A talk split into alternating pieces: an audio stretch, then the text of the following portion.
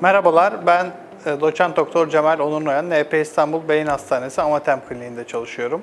Bugün sizlerle konuşmak istediğim konu alkol madde kullanım bozukluğu olan hastalarımızın bu içinde bulunduğumuz zor zamanlarda eğer alkol madde kullanma istekleri gelirse bunlarla nasıl baş edecekleriyle ilgili biraz bilgi vermek istiyorum. Öncelikle alkol madde kullanımı tetikleyen durumların neler olduğu ile ilgili bir farkındalık yaratmamız gerekiyor. Eğer kaygı bunun sebebi ise kaygıya sebep olan durumlarla ilgili bazı önlemler almak gerekebilir. Eğer basında ya da sosyal medyada karşılaştığınız haberlerse bu haberlere ulaşımla ilgili bazı kısıtlamalar getirilebilir. En azından günün belirli zamanlarında bu haberlere ulaşmak gün içerisinde yaşadığınız kaygıyı azaltabilir. Kaygının azalması alkol kullanma ve madde kullanma isteğinin azalmasını sağlayabilir. İkinci olarak tetikleyen durumu engelleyemedik ve alkol madde kullanma isteği geldi ne yapılabilir? Bu dönemde mutlaka alkol isteğinizi ya da madde kullanma isteğinizi sevdiklerinizle paylaşmak iyi bir seçenek olabilir. Telefonla ulaşmak çok iyi bir seçenek.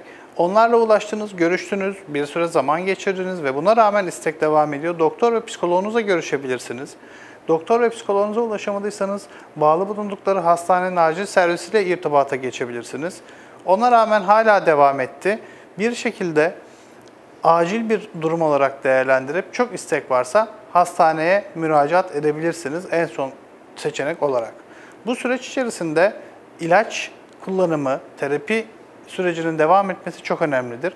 Eğer alkol madde kullanım bozukluğu tanılı hastalar ilaç tedavilerine devam konusunda sıkıntı yaşıyorlarsa doktor ve psikologlarıyla teleterapi yöntemiyle uzaktan olarak da videolu görüşme sağlayabilirler ve bu sayede ilaç düzeni tekrar düzenlenebilir.